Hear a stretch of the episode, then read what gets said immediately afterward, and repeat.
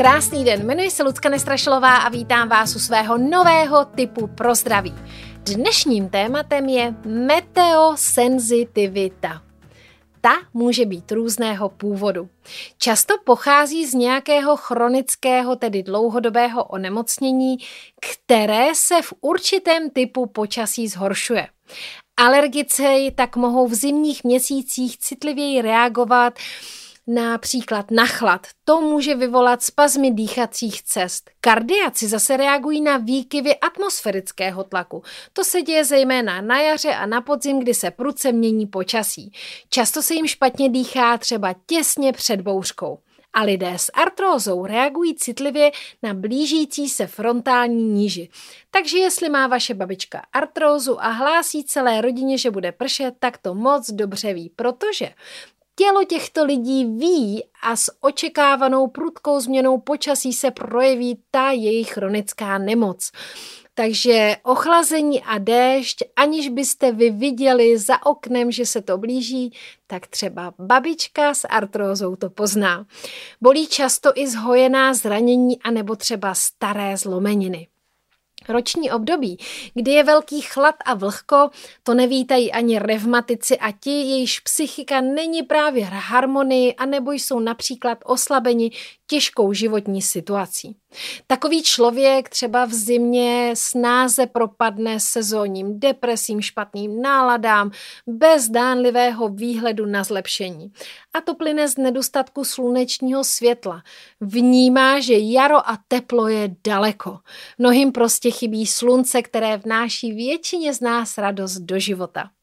To lze alespoň trochu korigovat třeba užíváním vitamínu D a také sluneční terapii, tedy používáním specifických světel, které imitují sluneční záření v našem domácím prostředí. Na prudké změny počasí mohou ale reagovat i lidé, kteří jsou zdraví, nemají žádné chronické, tedy dlouhodobé onemocnění, ani neprochází žádným extra životním stresem ale bývají prostě konstitučně mnohem citlivější než ostatní. Ten jejich organismus je vůči okolnímu dění velmi vnímavý. Eh, v případě změny počasí jsou neklidní, může bolet, hla, bolet hlava nebo i jiné části těla. Můžou mít problémy se soustředěním, pocitovat nadměrnou únavu, anebo se jim úplně bezdůvodně zhorší nálada. Lépe tyto změny snáší děti a mladé lidi, čím je člověk starší, tím se se změnami počasí vyrovnává hůře. Pojďme se podívat, co doporučuje pan doktor Jaroslav Čupera na řešení právě s meteosenzitivitou. Pokud jste meteosenzitivní a nemáte žádné tedy chronické onemocnění, které je opravdu potřeba řešit s lékařem individuálně, ale přesto máte pocit, že vám meteosenzitivita, tedy citlivost na počasí, že vám zasahuje do života, tak v první řadě změňte životosprávu a posilujte svůj imunitní systém. To znamená, začněte se více hýbat na čerstvém vzduchu, choďte do přírody a to za jakéhokoliv počasí. Samozřejmě oblečení přiměřeně svému zdravotnímu stavu a aktuální fyzické kondici.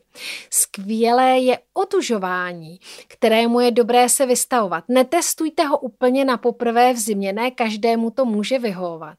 Ideálně začít začít, když jsou dny teplé a postupně. Můžete začít třeba doma krátkou studenou sprchou každý den ráno a ten čas postupně prodlužujte. Nepřetápejte v místnostech, kde spíte. Oblečení spíše vrstvěte, ne že se nabalíte huňatejma vrstvama, ale spíš tenkejma funkčníma a při pohybu postupně vrstvy odkládejte. Eh, pokud se chcete otužovat, tak můžete využít i rady a typy v otužileckých klubech, kterých je po České republice už spousta. Pan doktor Čuper radí i konkrétní medicínské typy. Vitamín D. Říká se mu sluneční vitamin, což pro nás asi není žádným překvapením. Ten pomáhá zejména v zimě, kdy pravé slunce vysvětne opravdu jenom krátce a velmi málo a tento vitamin nemůžete načerpat přirozenou cestou. O vitamínu D už mám také ty pro zdraví, takže když zapátráte v historii na audioblogu na vlnězdraví.cz můžete si poslechnout, jak se užívá právě vitamin D. Skvělé jsou i Šislerovy minerální soli. Těch je celkem 12 a jemně doplňují nezbytné minerály do těla, čímž pomáhají dostat organismus zpátky do rovnováhy. Nejznámější solí pro osoby citlivé na změny počasí je sůl číslo 2 kalcium fosforicum. Eh, soli se užívají většinou v dávce dvě tablety třikrát denně. Já je velmi ráda užívám v podobě horkého nápoje, pět tablet do hrnečku zaleju horkou vodou a postupně odpijím. To je takový můj osobní tip. Na meteosensitivitu velmi dobře zabírá i akupresura, tedy metoda stlačování určitých konkrétních akupresurních bodů, zejména na ruce, na těle, Oni potom uvádí to tělo do harmonie a napomáhají třeba odstranit bolest, uvolnit různé spazmy v těle. Někdy k tomuto účelu slouží i různé masážní míčky s bodlinami anebo akupresurní podložky pro plosky nohou.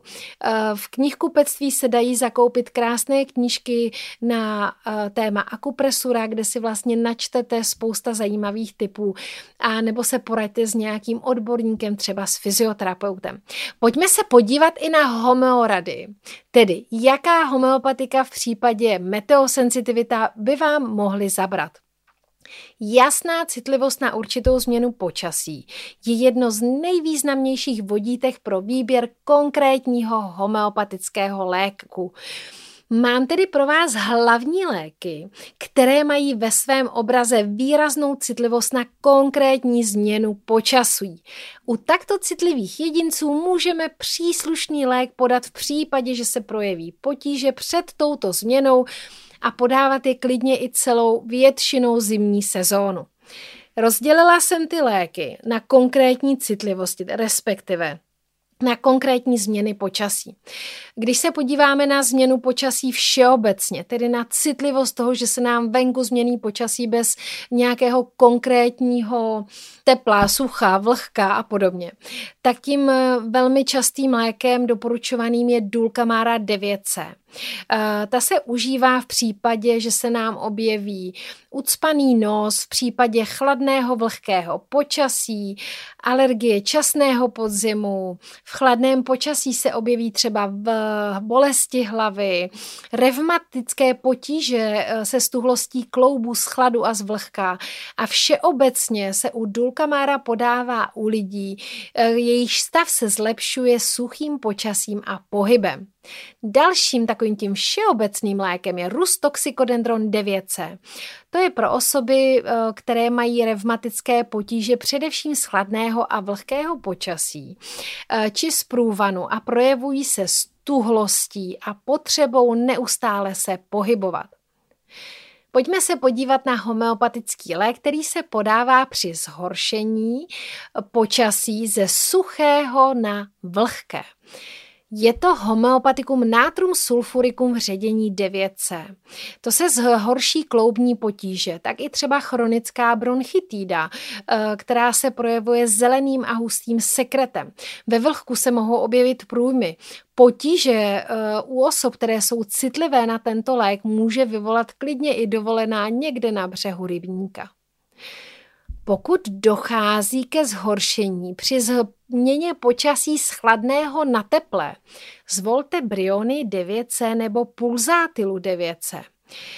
Obecně pocitují osoby citlivé na tento lék zhoršení v stavu v teple a v uzavřených místnostech a ke zlepšení dochází na čerstvém vzduchu. Pokud dochází ke zhoršení stavu našeho při zamračené obloze, sáhněte po homeopatickém léku Rus Toxicodendron 15C. Je to hlavní lék tzv. sezónní afektivní poruchy, často je označována jako zimní deprese. Projevuje se jako smutek, neklid a neustálé bezcílně bloumání od ničeho k ničemu. Když dojde ke zhoršení stavu suchým počasím a naopak se zlepší vlhkým a deštivým, sáhněte po kaustikum 9C. Takto se projevují především revmatická onemocnění, ale mohou to být i chrapot či bronchitída. Dochází-li ke zhoršení v mrazu, sáhněte po pulzátile 9C. Pulsátila je hlavním lékem omrzlin, které se projeví namodralými mramorovanými skrnami na kůži. Pokud ke zhoršení stavu dochází před bouřkou anebo při bouřce, je jasnou volbou fosforus 15C. Osoby, které jsou citlivé na tento lék, se velmi bojí bouřky a blesků. Nicméně fosforus je jeden z nejcitlivějších homeopatických léků, a to všeobecně na atmosférické elektrické změny.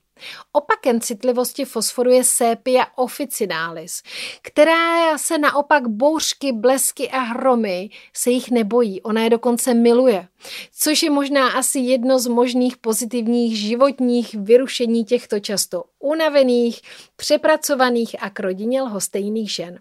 To jsou ženy typu sepia.